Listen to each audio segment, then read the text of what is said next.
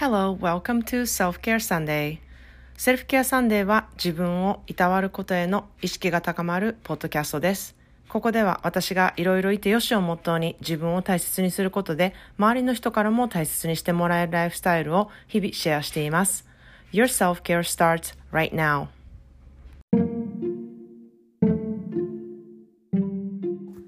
皆さんこんにちは。カリフォルニアからセルフケアスペシャリストのまーちゃんです。いかがお過ごしでしょうか、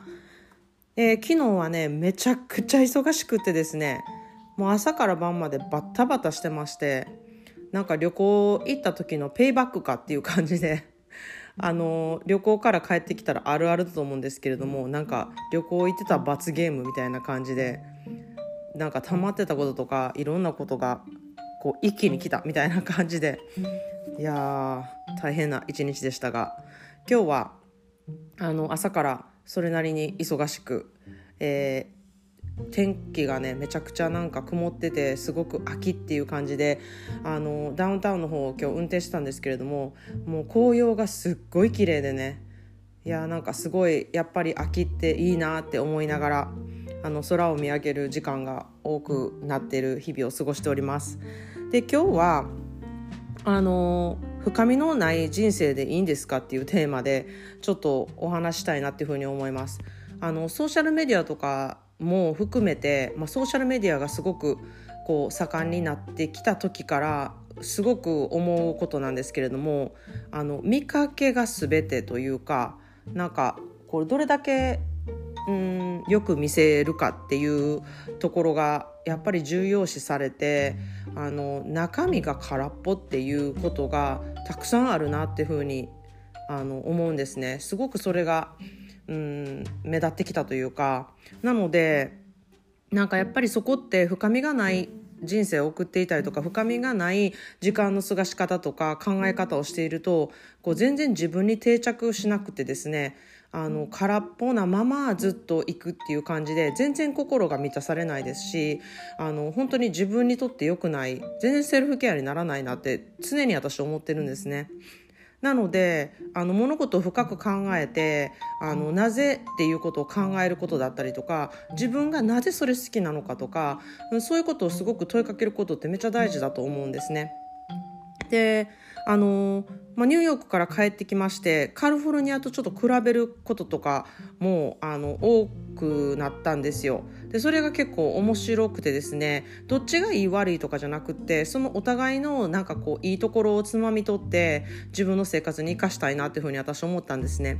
あの日本でいう東京と大阪の違いみたいな感じであの皆さんもちょっとそういう感じで共感してもらえるんじゃないかなって思うんですけど大阪大阪なりのいいところ東京は東京なりのいいところっていうのがあると思うんですよ。でどれもどっちがいい悪いとかじゃなくておちお互いのいいところをこうつまみ取って自分のうん、あのライフスタイルに取り入れることができたらすごくあのいいなって思うんですよ。で、まあ、常に私はそれを日本とアメリカっていう感じでやってるんですけれども今回ニューヨークに行ってカリフォルニアとニューヨークってこう本当に東海岸と西西海岸でなんかまた別な文化がありますしまたちょっと違った部分が多いんですね。で、まあ、ちょっと私いろいろ考えてみてニューヨークって英語で言うとまあ be real って感じなんですよ。まあなんかリアルでいるそのまま感情があの表に出す文化だなっていうふうに思ってましてでカリフォルニアはあの be リアルに比べて be nice あの、まあ、ナイスでいるっていう感じの文化だなっていうふうにすごく思うんですね。でまあこれは本当にこれも良き悪きがあってその be リアルっていうのは結構自分の感情とかそのまま出すのでなんかニューヨーカーってすごく、うん、あの失礼だとか怒ってるとかそういうふうに感じる人もすごく多いと思うんですね。でもあの私はただ単にこう自分の感情をリアルに出しているだけで嬉しい時もすごくそういうふうに言うし何かしてあげたいと思った時もそうするし、うん、あの自分の感情とこう共になってる人がうん、多いなっていうかそういう文化だなっていうふうにちょっと思ったんですね。まあ少ししかいてないのであの私が感じただけのあのことなんですけれどももしかしたらそういうふうに思わないっていう人も、うん、いるとは思います。でカリフォルニアはどちらかというとその Be Nice っていう文化がすごくあるのでちょっと繕ってるというかちょっとフェイクな部分もあるんですよね。あのなんか揉め事になろうならないようにあの繕ってもいいじゃないかそれでみたいな感じになったりとか、うん、とにかくナイスなコメントを言うことが、うん、重視されるっていう感じなんですね。でもそれって本当のことじゃないのでうん、あのまあ嘘って言ってしまえば嘘でもその場の雰囲気を柔らかくするっていう効果はあるなっていうふうに思うんですね。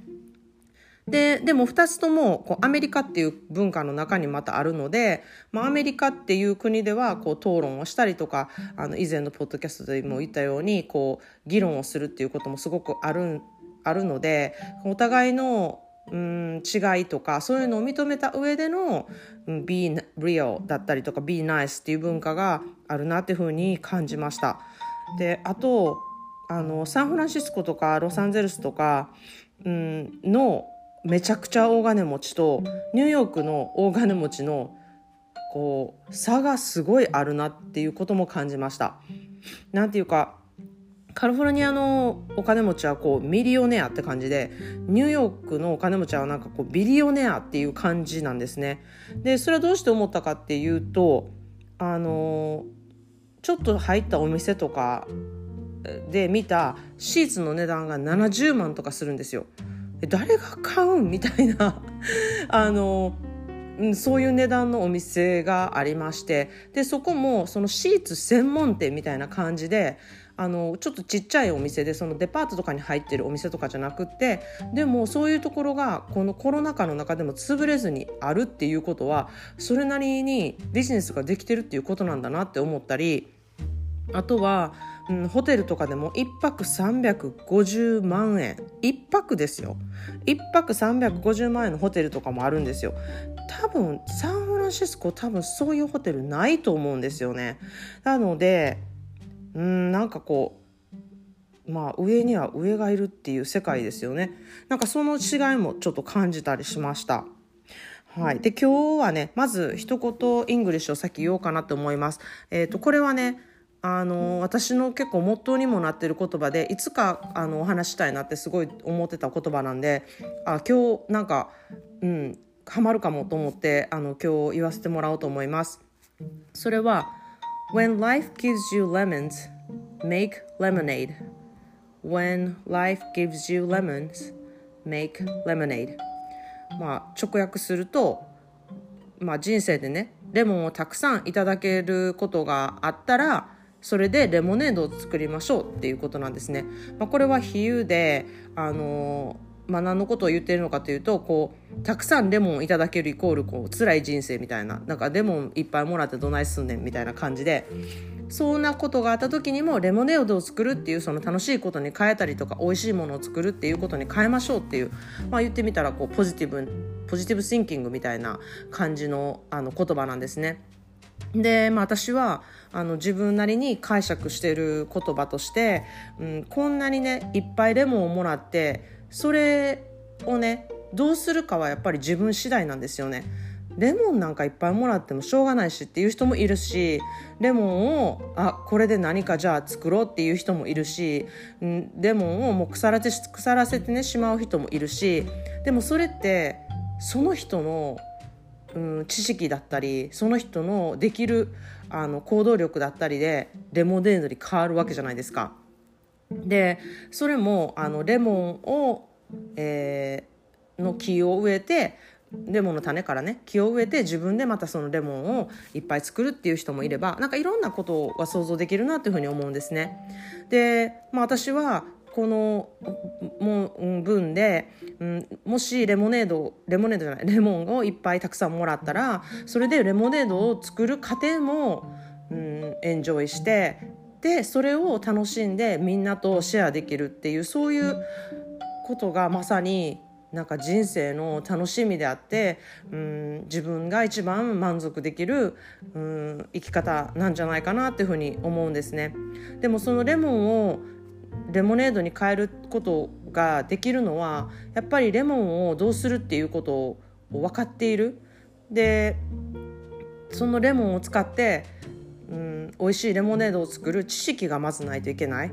でそこはやっぱり教養だったりとか、うん、知識っていうとこにあのすごく重要さが現れてるなっていうふうに思うんですね。